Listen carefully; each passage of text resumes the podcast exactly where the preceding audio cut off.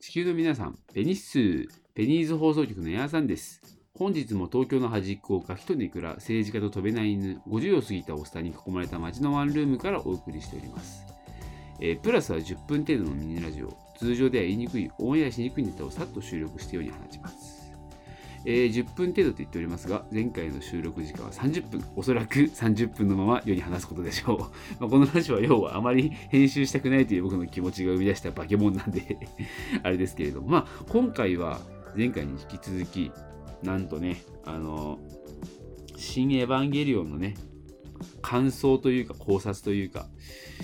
まあその動画の第2編ということで、前回はね、要はその、まあ、エヴァンゲリオンの中で、なんて言うんだろうね、この実際に人がこう、現実の人が動いているシーンっていうのを全部話していきましたと。まあ、ここからはね、どちらかというとこう回想シーンだったりとか心理描写のシーンが多くて僕はやっぱりそのなんだろう物語の心理描写とかいうあとはなんだろうねその人のこう生い立ちとかからどういう考えを持つ人間に育ってそれがどういうことになってしまったのかみたいなそういうプロセスを見るのってすごい好きで、まあ、そういうのが好きで物語がたくさん読んでるっていうのもあるんだけど今回はそういうね僕の好みの部分に迫っていく動画なのでねぜひぜひ聞いていただけると楽し楽しみです。聞いていただけると助かります。じゃあ今日もペニーズプラススタートです。さて、早速行きましょう。今回はね、えーと、まあ、何のシーンですかね。まあ、そう、あの、13号機とね、初号機のあの戦いのシーン、あの目まぐるしく変わるこの背景が、そのその時の真実の描写に合わせたような作りになっていて、でその思い出の描写と今自分らが戦っている自分らの描写がこう全てリンクしているっていうところからそのマイナス宇宙っていうのは想像と現実が重なっている場所であることを示しているんじゃないかということを示すとあとはまあその思い出の場所がいっぱい出てきてすごいなんかすごい胸が熱くなって涙が出てしまったっていうところまで話したと思うんですけれども、まあ今回はその後のね、まあ、話し合いをしようという話になった後の玄道の独白についてねちょっと話していきたいと思いますね。これ玄道の独白でまず驚いたのが、なんか僕玄道って寡黙な性格ではあると思うけど、こう孤独じゃないと思ったんだよね。そしたら、実は孤独な人間だったと。シンジと玄道ってすごい似てる存在だったっていうのが明らかになって、え？って思って。なんだろう、その S ダットでだっけあの、テープレコーダーみたいな。あれを耳につけてたんだけど、もともとそれはあの玄道からもらってて、玄道もあれを使って音楽で周囲から自分を孤立させていたと。なんとここでしかもピアノ弾きというあの玄道の謎の個性を発揮したんだけどね。で、そのね、要は他者との関わりを持たないで勉強だったり、あと音楽だったりでこう自分をね、何そういう孤立させて生きてきたと。だ孤独を感じたことはなかった。そんなあの玄道がゆいと出会ったわけですよ。で、ゆいを失ってしまうわけですその後実験によってでその今までなんだろうさっきも言ったけど孤立してたけど孤独ではなかったっていう表現が僕はすごい何ちりくる気がしてて孤独ってやっぱり一回誰かと一緒にいないと感じないと思うんですよ。ずっと一人でいるのが普通だったら別になんか自分が孤独だなと思わない。それは孤立してるだけなんで。なんかそれは僕も人生で結構経験があってやっぱ大学に来てからそういうなんて言うんだろう。昔から寂しがりではあったんだけど大学に来てなんかその彼女ができたりとかあとはサークルでこうなんかすごい仲のいい友達に出会えたりとかした時になんだろう。今まで一人でできたことが一人でできなくなるってこと絶対あると思うんだよね人間って。その時にやっぱり寂しいなって思う気持ちが孤独だと思ってて。でこれに僕はやっぱ限度が耐えられなかったんだなっていうのがそのなんか描写としてすごい刺さるというか。で一番僕がねうわーきつーって思ったのがこうゆいのことがね要は自分妻のことが本当に好きだと。なんか失ったのが許せないっていう中ででも物語の中でゆいの顔ってほぼ描かれてなくて僕これはね幸せな思い出っていうのはあるけれどもその裏腹にゆいの顔を忘れてっちゃってるっていうその苦しみとか葛藤みたいなのがあるという表現だとか思っててまあそれはやっぱりね確か玄道ってこの作品の時点で60歳ぐらいだからもう忘れちゃうものは忘れちゃうと思うんだよね。だから人はこうやっぱりなんかあの失っても思い出の中で生き続けるっていうなんかことを言ってくれる人が結構いると思うんだけどでも思い出っていうのはやっぱり人間忘れていくんだよね。でそれをまあ人間って、まあ、そういうのが悲しいって気持ちもやっぱり薄れていく生き物だからまあなんて言うんだろうね。その、まあ、悲しいけど悲しさも薄れて結局そういうのもあったなっていう気持ちになるんだけどなんか僕は玄道は頭がいいしそういう知識と喜ぶのが好きだからそういうのがやっぱ忘れられなかったのかなって思うんだよね。あとその孤独になってしまったことの喪失感の深さからみたいな。そりゃねアディショナルインパクトで生き返らせようってなりますわそれは本当に。僕もねこれはしょうがないと思った正直。ちょっと感情移入した。なんか僕も昔のおばおじいちゃんとかおばあちゃん大好きだったんだけど亡くなっちゃって初めに3年とか、まあ、5年ぐらいはずっと覚えてて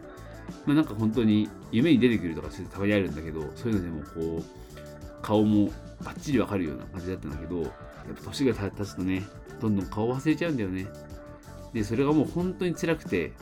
今はもうようやくなんか立ち直れたんだけど、まあ、そういう気持ちねなんかすごいわかるというか、まあ、ちょっと喪失のレベルが違うかもしれませんけど、まあ、なんかすごいね心理描写としてねうわーなんかすごい自分胸が苦しくなるような描写でした。本当に。まあ、ここで、うわー、きつっていう描写があったところでしか、マリと冬月さんのシーンがあって、まあ、この、ね、あの、まあ、ここでマリマリがいろいろ呼ばれ方があるんだけど、これは最後の方に話しましょうかね。で冬月さんって本当なんか描写としては何でも知ってるけど自分から動かない大人なんだなっていうのがね、すごい伝わるシーンというか、自分が本当はしたいことがあるんだけど、ま全部基本的に限度に投げてるわけだから、ななんて言うんだろうな、ちょっとなんかあんま良くない大人に見えましたね、このシーンは。まあ、その後ね、冬月さんはバシャーっつって、あの急激版、急激版みたいに LCL 化してしまっておしまいという感じだったんですけど、まあ、その後、ブンダーにてね、総員退避の行動が取られていると。で、ここでね、まあ、一人船に美里さんが残るわけですよ。でも死ぬと分かってるけど。ただこの行動ってやっぱり自分の夫の家事と同じ行動なわけです。最後も、最後はこう自分は守って死にたいと。自分の息子を守って死にたいっていう家事の思いと同じ行動を取るわけです、14年後の。で、最後はね、こう、シンジとシンジと自分の息子をね、写真を見ながら行くわけですね。行くっていうのはこれあれです。いやらしい意味じゃないですよ。あの、死ぬわけですよ。まあ、シンジがね、育ての息子だとしたらば、領事がね、あの、生みの息子っていうのかな。まあ、その二人の息子を見ながらね、その自分の目的を果たす、新しい槍を届けるという目的を果たして、その亡くなっていくという、その姿勢はね、素晴らしいものでした。まあ、その後ね、あの槍が届けられるシーンがありまして、いろいろなんで槍があるんだとかそういう話になって、ここで、その、玄道のグラサンが外れるわけですよ。初めて、真実の目が合う。で、僕、あの、すみません、にわかなんで、あの、漫画の方の、あの、エヴァンゲリオンとか読んだことないし、急激版も実は、あの、ちゃんと全部、一気にガーって見たわけじゃなくて、ポイントポイントでこう友達にとかで見てる感じだから、ややこう記憶も薄くて。で、エアー真心へ、真心を君へは、苦しすぎて途中から見れなくなっちゃって あの、ちゃんと見てないんですよ。オチはわかるんだけど。なんだけど、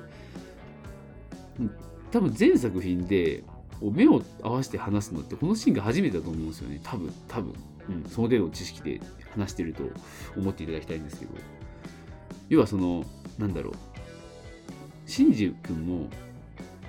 あの、薫君っていう本当に親友みたいな存在を失ったりとかあと綾波っていうすごい自分が守ろうとしたのに守れなかったっていう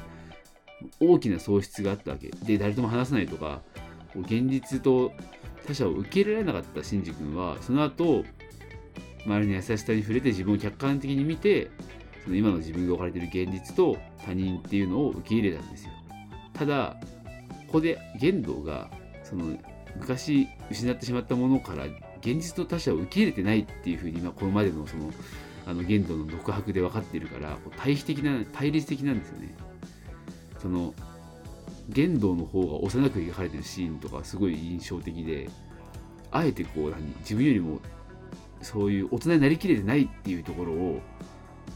何見せているのかなって思っててただここでそのちゃんと玄道が息子と話すシーンっていう今までこの あのエヴァってあのこのシーンがなかったからあのいろんな映すシーンがあったと思うんですよね LCL になっちゃったりとかなんかあの首絞めたりとか いろいろしたわけですよだからここれがようやくできてようやく物語が新しいところに向かったとで、そこで、まあ、真実の中に猶予を見出してと。まあ、これちょっと正直意味わかんなかったんだけど、ちょっと僕の読解力不足でね。で、まあ、これで電車を降りていくと。なんか僕、電車を降りるっていうシーンって、やっぱ物語がこうレールに沿って決まっているっていう、物語から降りていくシーンだっていうふうに個人的に思ってて、まあ確かに他の考察の動画でもそういうふうな話をしてて、まあ映画見てるときは、あ、なるほど、ここで、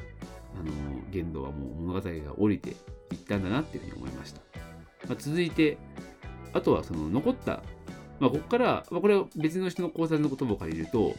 エヴァのパイロットがエヴァに乗らなくな乗らなくていい理由を探す独白になっていくわけ。まず、まあ、アスカの独白から話されるわけ。まあ、アスカの過去があって、まあもまあ、自分がクローンであって、クローンの中で一番だったから、こう、何、いろんなものを力で黙らしてきたと。ただ、本当は褒められたかった。誰かに頭を撫でてほしくて、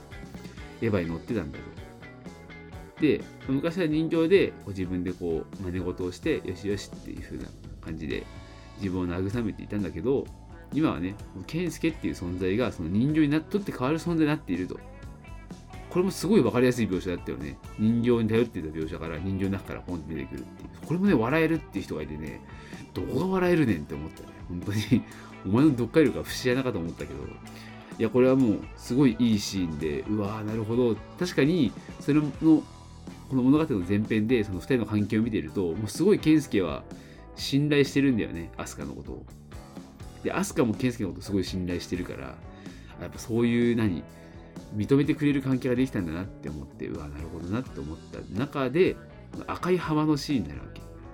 これはまあ絶対にこれは急激のね、例のシーンだよね。で、あのシーンって、まあごめんなさい、僕も あの、先ほど申し上げた通り、ちょっと苦しくて見れなかったんだけど、アスカの何、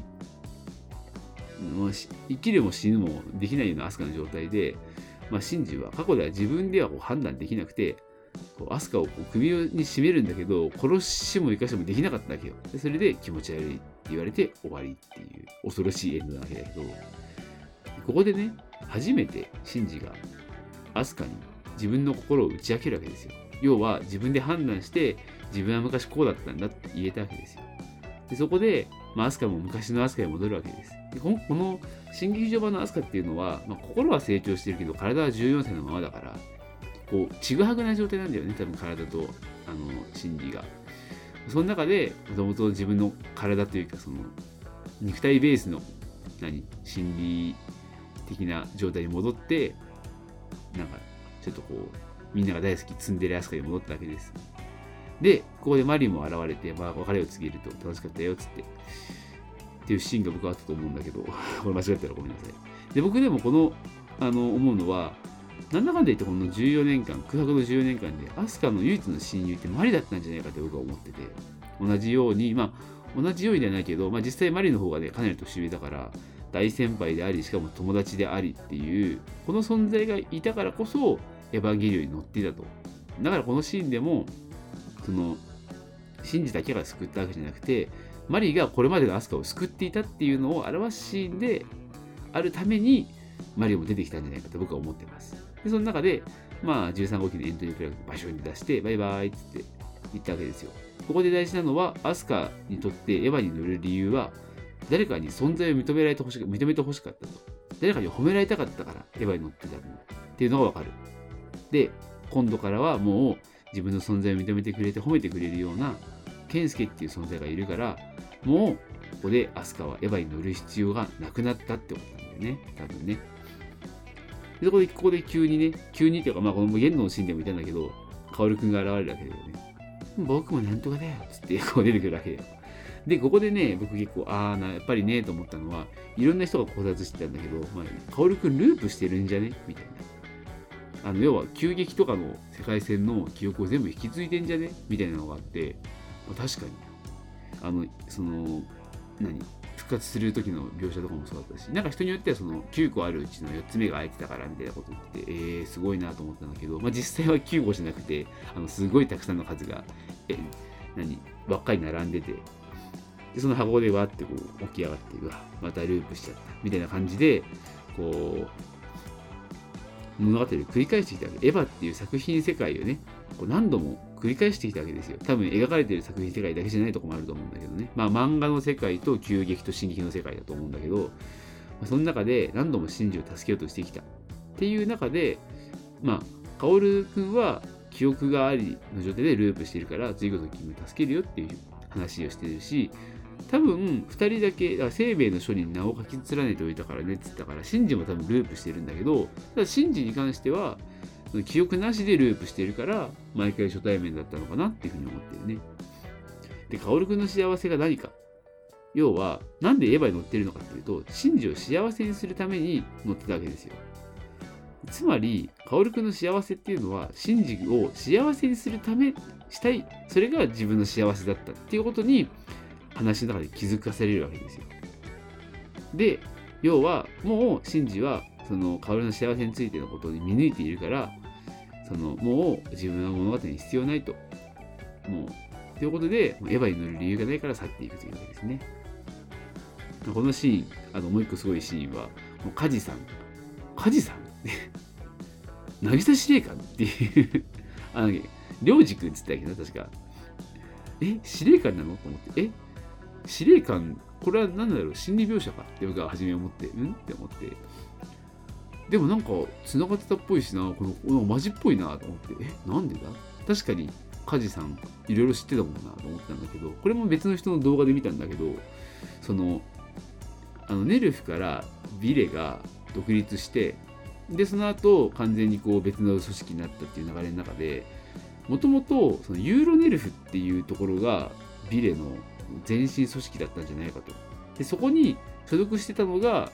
あの渚薫君でそれが司令官でいてで梶さんはその下で部下として働いてたんじゃないかっていう考察があってあ確かに結構つながるな今回の初めに冒頭でパリでなんかそのユーロ支部であだこだですっていう突然ユーロ支部が入ったりしたけどあれはそのたまたまたまたまっていうかそのなんかあの8号機の補給のために入れたんじゃなくてそういう理由があって入れたんじゃないかって考察があってああなるほどって思いましたこのシーンもすんなりつながるなって思いましたねで、最後、綾波レイとの対話です。数々の大オタクたちをね、あの初恋を奪っていたこのレイちゃんもついにお別れの時がやってまいりました。で、なんか僕この時に手にこうツバメの人形を持ってて、あの、確か赤ちゃんの名前ツバメだったよね。それで、同じ綾波じゃないのになと思ったんだけど、なんか個人的な感想としては、まあ人格としては、その初めに綾波レイとして、あの、心がポカポカしてた綾波レイだったんだけど、存在としてはこの綾波クローン全体として描いてたのかなっていう思いました。要はその綾波として生み出されてしまった全ての存在を救うっていうところに焦点を当てているのかなって思って見てました。でまあ例の幸せってもうすごい単純だったよねそのシンジがエヴァに乗らないっていい世界を作りたい要はシンジがエヴァに乗らない世界っていうのが幸せだったわけだだからエヴァに乗ってたとただもうねエヴァもない世界をシンジが僕は作っていこうと思うよって伝えたことによって、もうエヴァがなくなるんだったらシンジ君がエヴァに乗らなくてもいいね。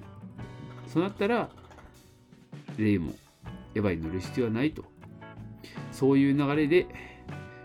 レイは物語から去っていくと。非常にロングヘアのレイもね、可愛いところでしたけれどもね、ここでお別れという形になりました。さあ、そして物語はね、大詰めに入ります。ガイウスの槍、水田さんから受け継いだ槍で自分を突き刺すことによって、この何新しいアディショナルインパクトを起こすとエヴァンゲリオンがいなかった世界を作るネオンジェネシスを作るというね元にこうグッと自分を誘うんだけどあちょっとここで 話が脱線するんだけどあこれ話しなかったな今までなんかあのこの槍の名前についてねあのカシウスとかロンギヌスとか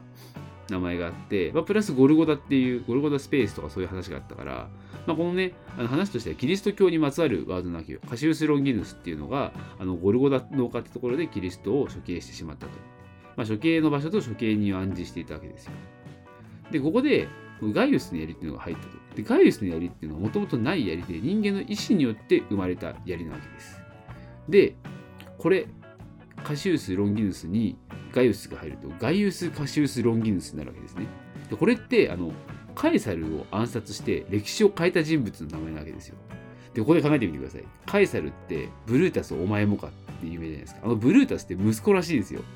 つまり父親をそのガイウス・カシウス・ロンギヌスっていう存在とともに殺すことによって歴史を変えるっていう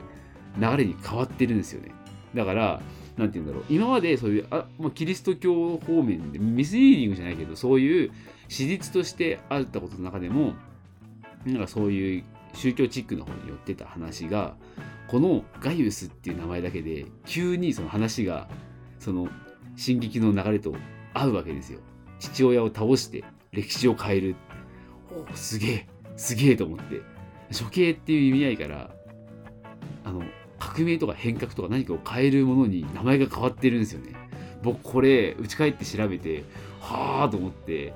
いやマジで感動鳥肌ですよこれ本当に。いやこれはマジですごい。なんていうの？いやそもそもなんかいや知らないじゃないですか。ガイウス・カシウス・ロンギヌスなんて。カシウス・ロンギヌスとか多分なんか聞いたことあるかなぐらいに思うと思うんだけどうわそうなんだと思って。いやこれ憎い演出。今までずっとずっとキリスト教っぽい世界観を引きずっていてここで急にその全然違うところから引用してくるってやっぱすごいうまいなと思いましたね、まあ、そんなね素晴らしい槍でね自分の体を突き刺すことによってアディショナルインパクトを起こそうとした、えー、シンジ君ですけどもここで初号機の中から。ユイが現れると。でこの前にレイがなぜこう LCL から戻れ取り出せなかったかって時にシンジがエヴァに乗らなくていいようにするために降りなかったっていうのがあったんで多分レイと同じで、まあ、この時のためにあのー、あえて初号機から降りなかったというか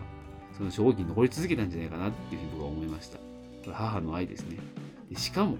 その後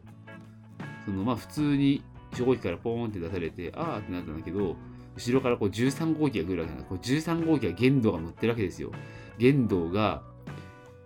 ゆいのことを抱きしめながら、ゆいが自分を貫くと。玄道がしたかった、何、成したかったことって、多分その物語でも描写されてるんだけど、ゆいを生き返らせたかったんじゃなくて、さよならを言いたかったっていうのが、やりたかったんじゃないかっていう。で、その、なんていうの？最後を見とるっていうのをここで達成するわけですよ。ああ、もうこれ号泣です。本当に。ここでも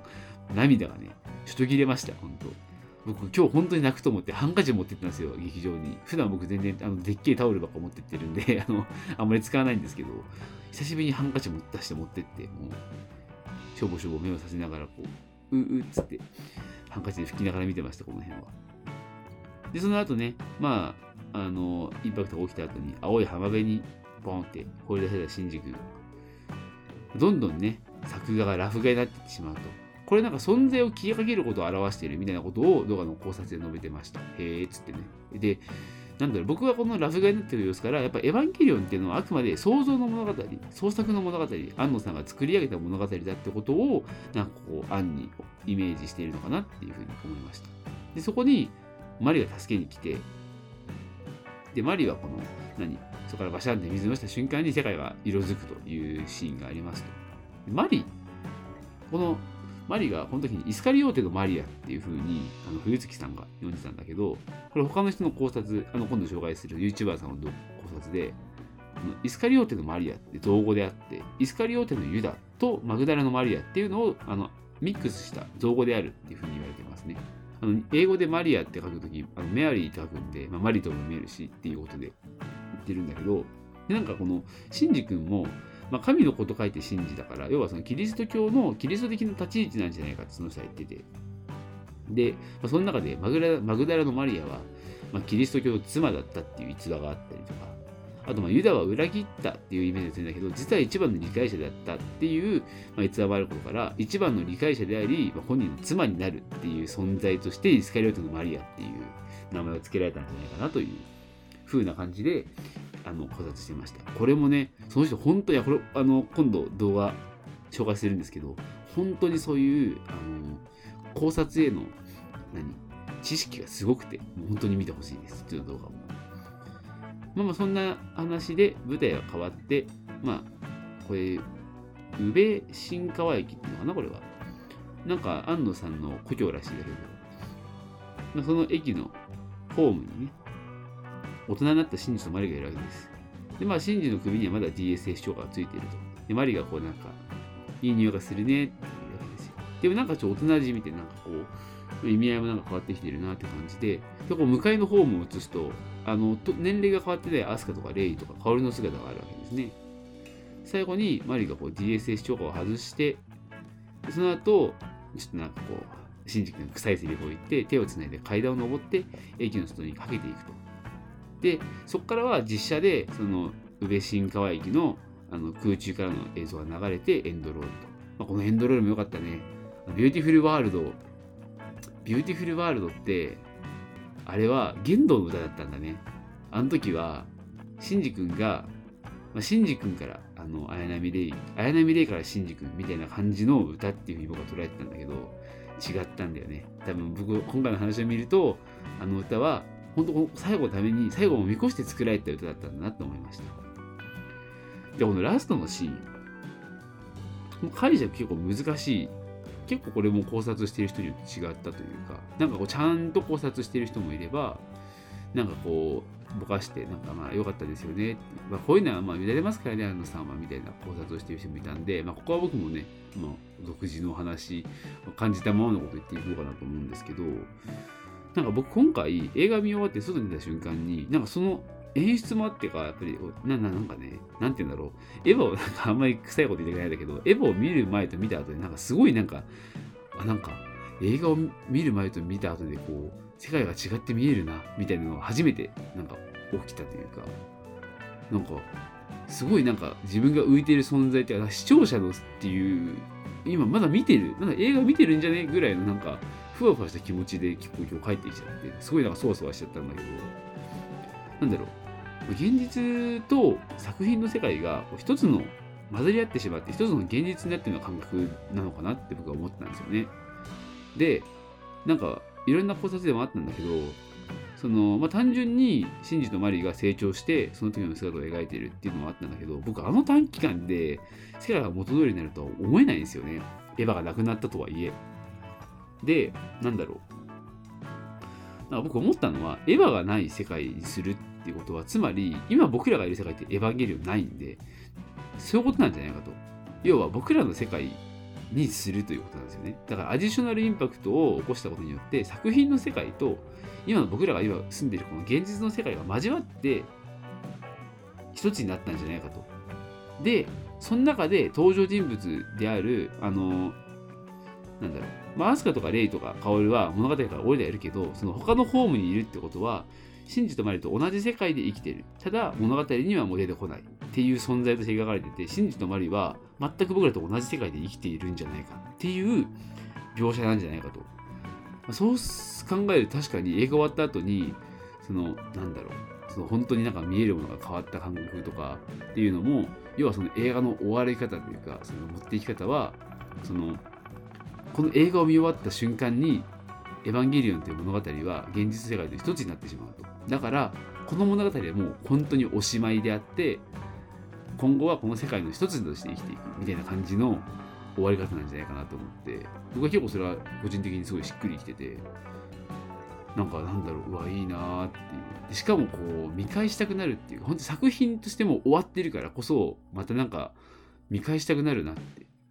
なんか作品としては残っているけど、事実としてはもう現実世界と一つになってしまっているっていう終わり方だったのかなっていうふうに僕は思っていて